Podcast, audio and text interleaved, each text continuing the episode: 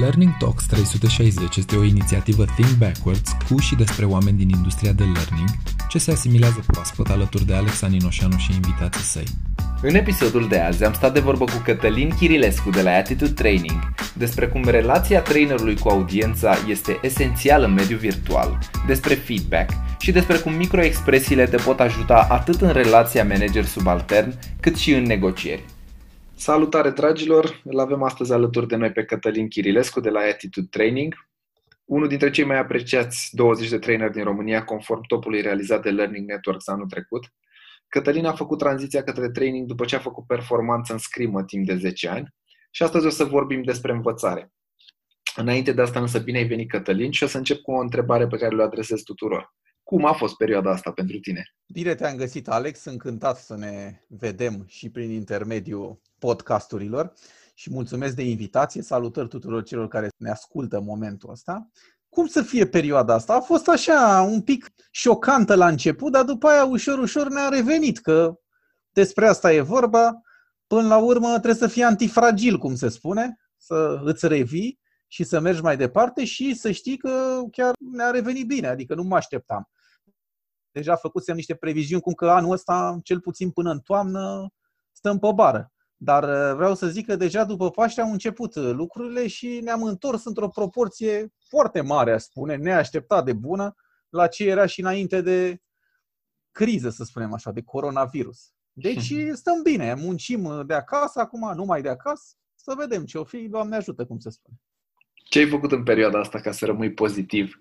Ca să rămân pozitiv? Păi, mă, într-un fel, noi aveam aici, eram pregătiți și înainte noi folosim în trainingurile noastre trucuri și tehnici foarte practice și într-un fel și în viața noastră, adică le oferim oamenilor tehnici și trucuri foarte practice și într-un fel și în viața noastră le folosim. Uite, dacă te ajută un exemplu aici, de, din perioada asta, noi am folosit roata vieții, e un instrument pe care noi îl folosim mult. Imaginați-vă o roată așa, cu mai multe cadrane și sunt cadrane din viața noastră, precum carieră, bani, alimentație, sport, familie, relații, educație, timp liber. Și am luat fiecare cadran din astea așa și am făcut o scurtă evaluare la începutul coronavirusului să vedem pe unde suntem, cam ce scor îi dăm, de la 0 la 10. 0 însemnând total nemulțumiți de cadranul respectiv și 10 super mulțumiți. Și acolo unde am văzut că nu, sunt, nu stau lucrurile cum trebuie, am început să dezvoltăm un plan de acțiune. Concret. M-am apucat să fac pe cadranul sport exerciții în casă în fiecare zi și făceam ca nebunul și fac și în continuare exerciții flotări și genuflexiuni. Nimic mai mult, că n-ai timp mai mult de... Mai ieși afară tot pe cadranul ăsta sport, mai faci două ture de bloc în jurul blocului, că nu se poate altfel. Acum e mai bine, dar la început făceam în jurul blocului. Zi de zi, undeva la 7, 8, 9 mii de pași. La capitolul alimentație, mâncam uh, corespunzător, combinam cum trebuie alimentele, bine, și slăbit în perioada asta, deci noi suntem printre cei care au slăbit în perioada asta de coronavirus. Deci pe fiecare element așa ne-am pus niște obiective și am încercat să le respectăm și eu zic că în proporție de 90% le-am respectat. Deci suntem mulțumiți. În felul ăsta rămânem noi pozitiv când vedem rezultatul la sfârșitul, când tragem linie, da, la sfârșitul lunilor, și să zicem că acum deja sunt 3 luni, am tras linie, și văzând rezultatul pe toate cadranele stăm bine din roata vieții și atunci suntem mulțumiți. Deci ăsta e un criteriu. Ce ați învățat în perioada asta despre voi? Atât Băi, personal cât și profesional. Păi am învățat în primul rând că pot să mă comport ca într-un startup. nu mă gândeam că mai pot să mă comport. Ziceam că am îmbătrânit, mi-au ieșit fire de păr albe și că nu mai pot să fii ca într-un startup. Deci, practic, în 9 martie, dacă nu mă înșel, 9 sau 10 martie atunci, pentru următoarele 3 luni aveam calendarul plin de traininguri la clasă. Dacă mai găseai în timpul săptămânii 2-3 zile în fiecare lună. E, 9 sau în 10 martie atunci s-au tăiat toate. Deci în săptămâna aia toată lumea a sunat și a zis, nu, gata, nu mai se amână tot, se anulează și atunci a trebuit să iei de la zero. Să te comporți ca într-un startup. Ce să faci, știi? Și de asta ne-am apucat de tot felul de lucruri la care nu ne-am fi gândit vreodată.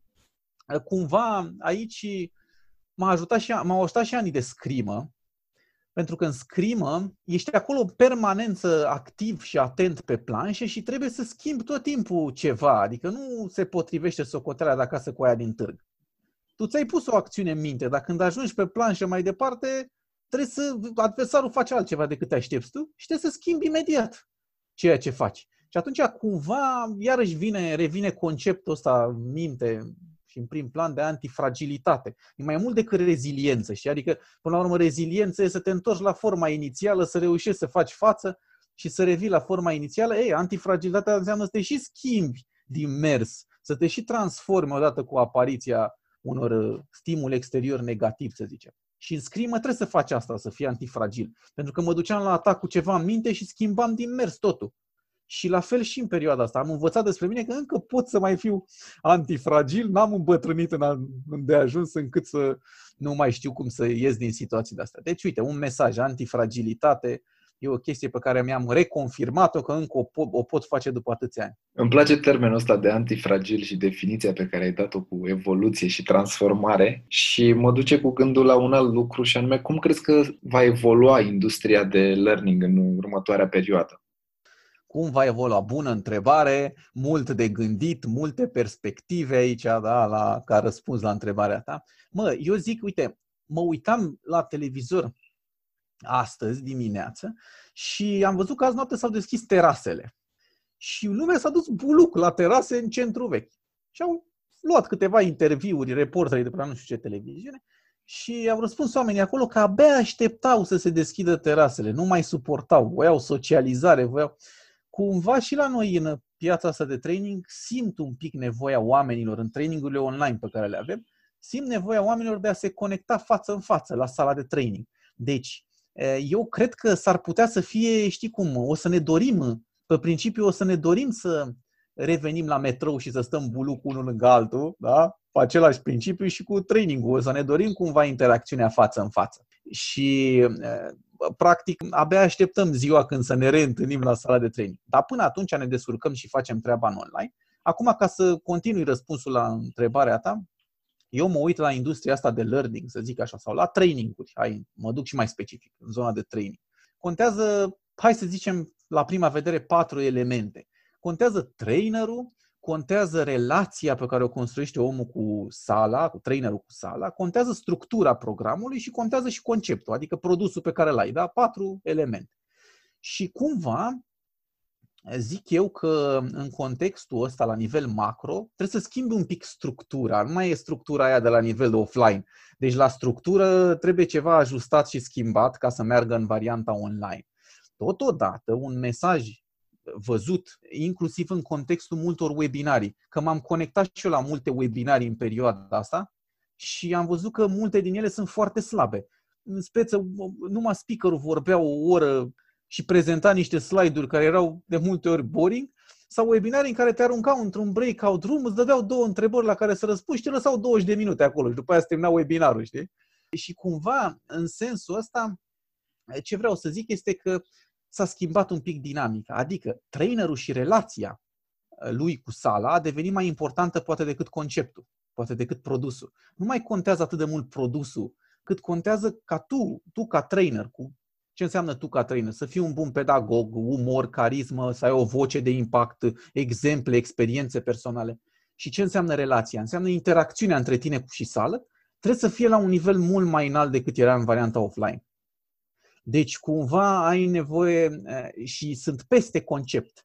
Nu e de ajuns numai să vii cu un concept bun la training, un produs bun, trebuie să știi să-l și livrezi, să-l și captezi atenția, să-i ții pe oameni acolo prezenții 3 ore sau cât ai webinarul respectiv sau trainingul respectiv online. Deci, cumva, aceste patru elemente, la ele trebuie jonglat și în special cred eu că industria de learning va pune focus mai mult, cel puțin în zona de training, mai mult pe trainer relație sau ar trebui să punem accent mai mult pe trainer relație în detrimentul conceptului și produsului. Asta la nivel micro, la nivel de efectiv training pe care îl susții, iar la nivel macro și structura trebuie să se modifice. Mai multe module, blended learning, nu știu ce. Nu intrăm în detaliu acum, că după aia dăm prea multe deodată. Având în vedere că o să fie mult mai greu să avem oamenii la birou pentru trading classroom, cum crezi că va impacta asta învățarea din organizații? Păi eu cred că mai mult blended learning, cum ziceam, și ai nevoie de pastile de training, să zicem, trei ore, după care activități intermodulare foarte multe bazate pe interacțiune. Microlearning-ul iarăși prinde foarte mult uh, avans, tot felul de, iarăși să zicem, mini pastiluțe online care se fac între. Deci eu cred că blended learning e cuvântul, bine, într-un fel spre asta se îndrepta și înainte, dar acum cu atât mai mult o să fie un mix între offline și online, da, și e prioritară învățarea. Deci învățarea rămâne prioritară. Nu putem să spunem că gata, s-a terminat, nu ne mai interesează, știi cum e aia, se taie de la marketing și de la training. Nu, e o tâmpenie asta. Cumva învățarea, mai ales în contextul ăsta în care mutăm totul online, sau aproape totul, trebuie să continue să existe. Mai ales că am văzut foarte mulți oameni care nu se descurcă atât de bine în online. Deci la nivel tehnologic și nu numai, și noi în trainingurile noastre online pe care le avem, da, petrec o mare parte din timp în care le spun oamenilor efectiv băbește pe ce să dea, pe ce buton să apese, astfel încât să proiecteze un PowerPoint, spre exemplu. Deci învățarea trebuie să continue și în zona asta online, dar cuvintele cheie cred că sunt blended learning. Ai menționat continuarea învățării și evoluția ei, așa că e natural cumva să te întreb care crezi că sunt nevoile de învățare care se vor accentua în următoarea perioadă? Cred că zona de soft skills și zona de leadership trebuie să continue în mod cert și cumva trebuie să ținem oamenii împreună și de la distanță. Și atunci, eu știu, traininguri de leadership de la distanță, traininguri de colaborare, de comunicare de la distanță, inteligență emoțională, poate și conflict management, pentru că până la urmă când suntem în mediul ăsta online, sigur șanse mai mari sau posibilități mai mari să apară mici conflicte. Eu spun ceva, celălalt înțelege altceva, deși eu am avut alte intenții. Și atunci, iarăși, cumva, astea ar fi niște teme prioritare.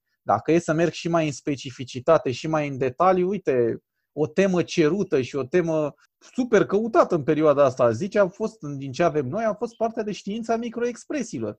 Pentru că nu mai ești față în față, ești online și vezi fețe, că oamenii respectiv fiind acasă nu au măștile pe față da? și vezi fețe și atunci cumva liderul modern are nevoie și de abilități de felul ăsta ca să poată să citească emoțiile de pe chipul interlocutorilor în varianta online și să știe ce să facă cu informația mai departe. Uite, dau un exemplu, primul care îmi vine în minte. Sunt manager și uh, mă conectez o dată pe săptămână cu un om din echipa mea într-un one-to-one și îl întreb cum a fost săptămâna.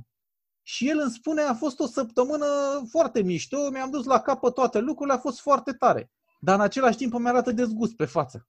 Dezgustul se vede în față la nivelul uh, ridurilor în jurul nasului sau ridicarea buzei superioare. Da? Și uh, ce faci tu ca manager mai departe? El spune că a fost ok și a avut o săptămână mișto și tu spui mai departe, ce îi spui mai departe când el zice că e, că e ok și arată dezgust pe față? Îl întreb dacă s-a întâmplat ceva, dacă e tot în regulă. Corect. Tu ai și varianta să mergi mai departe, să nu faci nimic. Dar ca idee, ce vei crede? Ce vezi pe față sau ce spune pe gură? Mai degrabă ce vezi pe față. Aș zice că ce văd pe față, da. Știm să mascăm foarte bine ce spunem pe gură, însă ce se vede pe față mai greu să, e mai greu să facem, să mhm. mascăm. Mm-hmm. Și atunci, mai degrabă ca manager, trebuie să fiu atent și la lucrurile astea și să-l întreb să-i spun că, uite, sunt, eu sunt alături de tine, poți să-mi spui orice, oricând. Așa că spunem, zim dacă s-a întâmplat ceva, că simt că e ceva în neregulă. Deci, cumva, iată importanța microexpresiilor în comunicare, mai ales în varianta online. Ce feedback ați primit din piață, apropo de zona asta de microexpresii? Păi, asta e un element de foarte mare detaliu care într-un fel îți folosește și în leadership, și în vânzări, și în echipe, și în recrutare. Și fiind de detaliu, da, e o chestie care face diferența, super practică și feedback-urile sunt unele foarte bune, în sensul în care oamenii vor să afle de lucruri de astea. În același timp, fiind un lucru de, de, de amănunt și ultra practic, ai nevoie de o abilitate destul de bună de a identifica și de a citi pe față. Chestie care nu se face de azi pe mâine. Ai nevoie să înveți întâi lucrurile alea și după aia să le exersezi destul de mult în piață, piața însemnând în echipa ta, însemnând în, cu clientul, cu furnizorii, astfel încât să îți devină automatism. Și atunci, na, nu e așa o chestie, e super ultra practică, dar care trebuie exersată uh, un timp de. Eu am mers tot timpul pe performanță, ideea de a fi mai bun decât ieri și într-un fel ne adresăm oamenilor care vor performanță. Am fost și sportiv de performanță, vorba aceea și atunci uh, am dorința și speranța că oamenii vor să fie mai buni decât au fost ieri și atunci au răbdare să învețe tot felul de trucuri din asta. Am menționat zona asta de feedback, Cătălin. Crezi că o să se schimbe în organizații modul în care se dă feedback-ul și se primește feedback-ul, mai ales în contextul în care pare că revenim la normal, însă mulți experți spun că încă nu resimțim total efectele lockdown-ului, efectele faptului că planeta a luat o pauză timp de două luni și probabil tensiunea și presiunea asupra performanței crește în multe dintre organizații. Cum crezi că va impacta asta modul în care dăm feedback? Păi o primă idee, când, care îmi vine în minte acum, când oferim feedback online, nu mai este același lucru ca și cum am oferit feedback față în față. Deci dacă e să mă duc în specificitate, e o diferență foarte mare. Eu îmi spun ceva și, eu știu, mediul online filtrează, dar în dezavantajul meu al emițătorului. S-ar putea ca receptorul să perceapă altfel, altfel mesajul, în mod negativ. Și atunci șanse mai mari de a, de a apărea un conflict. Și eu trebuie să petrec mai mult timp și să știu să îmbrac mai bine mesajul, totodată să fiu și autentic și sincer, că până la urmă despre asta e vorba, da? și să găsesc o, un mix mai bun între autenticitate și felul în care îmbrac mesajul, astfel încât să fie perceput cum trebuie de celălalt. Pierd mai mult timp că trebuie să-i explic încă o dată ce am vrut să spun. Hmm. Deci, ca idee, e mai provocator în varianta online și eu cred că avem nevoie de mai mult exercițiu aici și de traininguri în zona asta special dedicate de feedback. Cum să oferi feedback? Pentru că feedback nu înseamnă numai tehnici. Înseamnă și multe alte bune practici sau lucruri care sunt în jurul lui. De exemplu, să ai o cadrare bună. Da? Să, să-l pregătești pe omul ăla pentru ce urmează, pentru feedback-ul pe care îl dai și să-l faci să lase garda jos, să nu manifeste comportament defensiv. Eu știu, să ai grijă că totul e feedback, chiar și tăcerea e feedback la un moment dat. Însă, ca idee, sunt multe lucruri în jurul tehnicilor de a oferi feedback și atunci trebuie să le ai pe toate în vedere. Dar să știi că, până la urmă, am constatat un lucru. Autenticitatea, atunci când oferi feedback, primează în detrimentul tuturor celorlalte elemente de care povestim acum. Adică dacă omul din față vede că e sincer, autentic și că ai intenții pozitive și că vrei să îl ajuți prin chestia aia, nu să îi dai în cap, atunci el va accepta mai ușor feedback-ul chiar dacă e online. Da, mă rog, ar trebui să povestim foarte mult pe chestii foarte specifice, să intrăm în detaliu astfel încât să punctăm multe elemente pentru feedback-ul ăsta ne-ar trebui vreo două, trei ore numai pentru bune practici. Deci mai facem o sesiune viitoare în care... Da, în care da, da, una mult mai lungă. De feedback. Da. E provocator feedback în contextul ăsta, asta e concluzia, deci avem nevoie să învățăm mult mai bine. Mi se pare tuturor, a, știm să dăm feedback, e o abilitate ușoară, oricine știe să dea, să primească, da? Dacă te duci în practică, din ce am observat și nu vreau să fiu în niciun caz de sus așa să abordez problema, sau să mă uit un condescendent, dar uh, puțină lume știe să ofere feedback sau să primească feedback cum trebuie. Deși mulți spun că știu să o facă, dar în realitate practica e alta și hmm. realitatea e alta. Și atunci avem nevoie să supunem atenției și acest subiect, să zic așa, și anume feedback. Păi, noi avem vorba aia cu la teorie este în campion, practica ne omoară. Da, exact. Și aia e. Și vrem, totodată vrem să părem de multe ori și ceea ce nu suntem. Și atunci, uneori e bine să lași capul plecat, să zic așa, și să fii dispus să înveți, da? că până la urmă despre asta e vorba. Uh, mi-a plăcut mult ce spuneai apropo de microexpresii și despre cum uh, în perioada asta mai ales poate fi mult mai greu să interpretezi, să citești interlocutorul într-o conversație. Ce sfaturi dai oamenilor când vine vorba de zona asta de de microexpresii? De microexpresii și de interpretat ce mhm. vrea să spună interlocutorul tău într-o conversație care e filtrată de mediul ăsta virtual. Înainte de mici sfaturi, acum, na, sfaturi, ok? mici sugestii, să le zicem așa, cred că trebuie să ne uităm la o structură pe care o avem uh, atunci când vorbim de microexpresii. În primul rând, mă uit la fața omului și identific. Ăsta e primul pas. În al doilea rând, încerc să interpretez ce văd pe fața lui. Deci după ce am identificat microexpresia, încerc să o interpretez. Și interpretez, practic, vreau să aflu emoția care se află în spate. După care încerc să acționez. Adică după ce am interpretat emoția aia, fac ceva astfel încât să răspund contextului și să răspund astfel încât să fie win-win. Pentru, uh-huh. da, colaborativ, câștigător pentru amândoi. Altă chestie legată de structura asta, primul lucru pe care îl fac eu de regulă în contextul microexpresiilor, mă uit la fața de pornire a omului. Fața de bază. Orice om are o față de bază. Fața de bază poate să însemne, nu știu, unul are gura mai strâmbă prin definiție. Altul are, nu știu, nasul în vânt. Altul are un ochi mai închis decât celălalt. Mă voi raporta întotdeauna la fața de bază, la acea față de bază pe care o văd. După care, în pasul 2, încerc să văd diferențe raportate la fața de bază. Poate unul are ticuri, cineva are ticuri și dă din nas așa constant. Evident că dacă o să dau din nas constant, eu știu, sau ridic nasul, ridic nările, sau încrunt sprâncenele în mod constant, ăla deja e un tic. Nu-l voi interpreta ca microexpresie. Deci nu înseamnă că dacă cruntă sprâncenele, o să fie furios de fiecare dată. Nu, nici vorbă. Și atunci dau deoparte ce înseamnă aceste ticuri.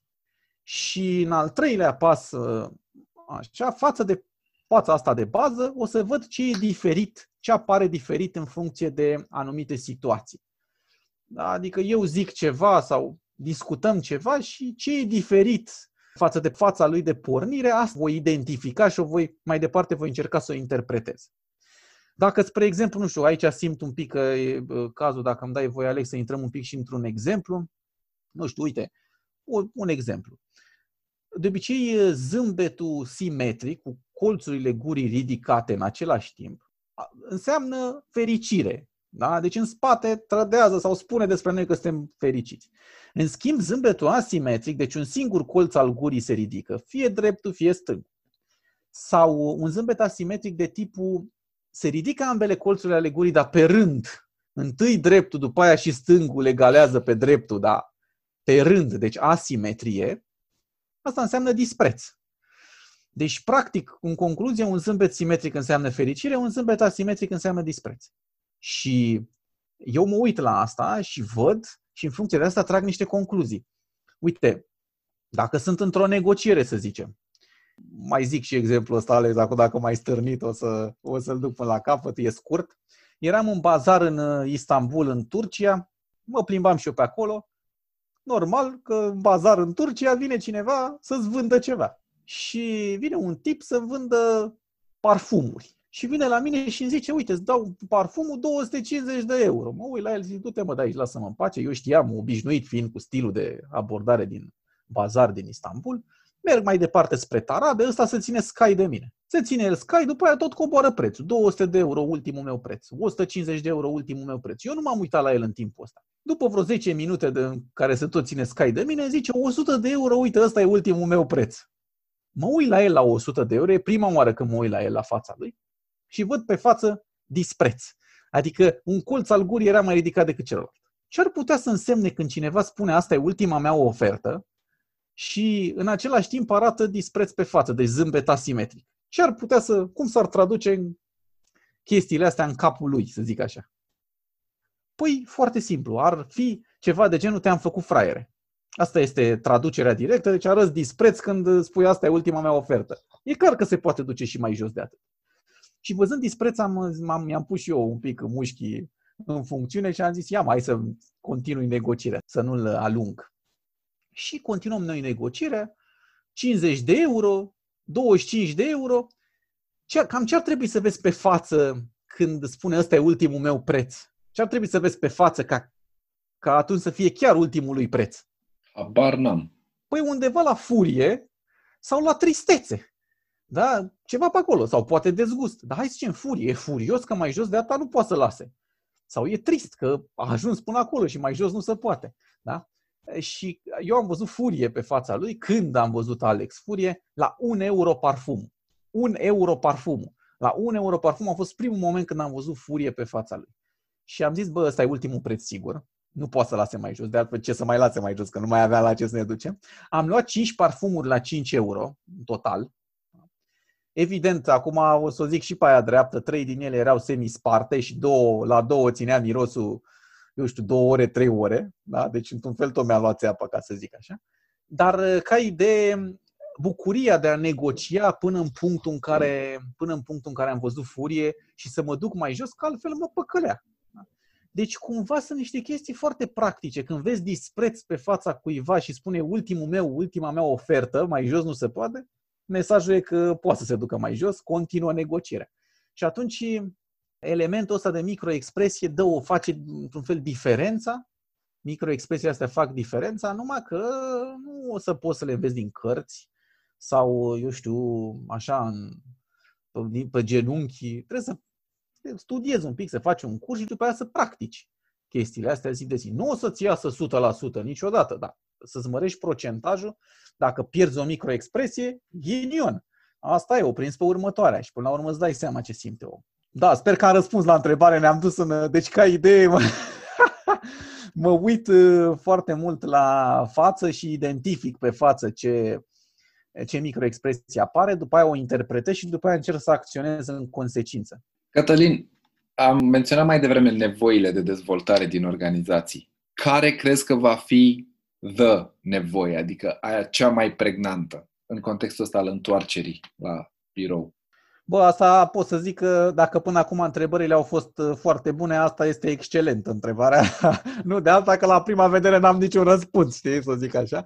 Care va fi aceea? Știi cum fac mulți în, la întrebarea asta, vor răspunde cu ce vor ei să-și vândă, știi, ca produse. Eu nu vreau să fac asta, că nu e treaba mea. Nu m-am gândit, îți spun sincer, la, la răspunsul ăsta. Cred, aș tinde să spun că ceva legat de colaborare sau ceva legat de coeziune, nu știu, ceva legat de comunicare, poate în zona asta online, pentru că o să petrecem din ce în ce mai mult timp acasă, chiar dacă nu în totalitate, dar vom petrece și atunci cred că zona asta de, inclusiv, uite, și leadership-ul poate fi o direcție, da? pentru că una e să conduci într-un fel echipe sau să gestionezi oamenii de la distanță și alta e să gestionezi față în față, deci acum o să fie mai dificil. Cred că zona asta de comunicare, oricum nu o să intru mai în specificitate acum să zic o temă specifică, dar că na. Dar, dar văzând și făcând, știi cum e, nu fac previziune aici. Cred că zona de comunicare totuși. În regulă. Cătălin, mulțumim mult că ai acceptat invitația noastră și că ai fost azi alături de noi, împărtășind din uh, înțelepciunea și lucrurile pe care le-ai învățat în atâția ani de studiu și practică. Da, învățăm, continuăm să învățăm, nu e încă, până la înțelepciune mai avem, da? 20 de ani. 20 de ani. 20 de ani, atunci atingi uh, după apogeu. 50. După, păi după 50. 50, știi cum e, după 50. După aia am permis să fiu și o înțelept. Până atunci, da.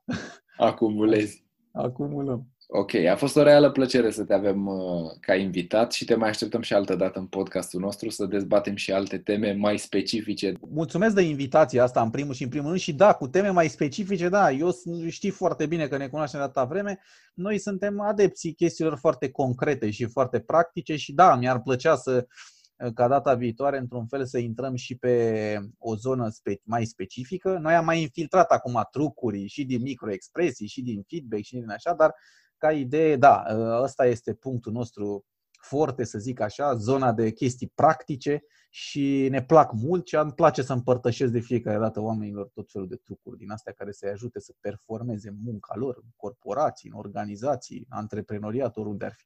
Chiar și acasă. Acum stăm mai mult acasă, cu iubitele, soții, soțiile, da. Deci mulțumesc mult, Alex, de invitație și Doamne ajută, cum să spune. Sper să ne vedem data viitoare și la o zonă din asta foarte practică, cu trucuri și tehnici. Acesta a fost episodul de azi. Dacă ți-a plăcut, te invităm să ne urmărești pentru a fi notificat de fiecare dată când publicăm conținut nou. Dacă ai întrebări sau sugestii, le așteptăm la Learning Talks 360 around thinkbackwards.ro Data viitoare o avem invitată pe Roberta Joachim de la Servie Pharma.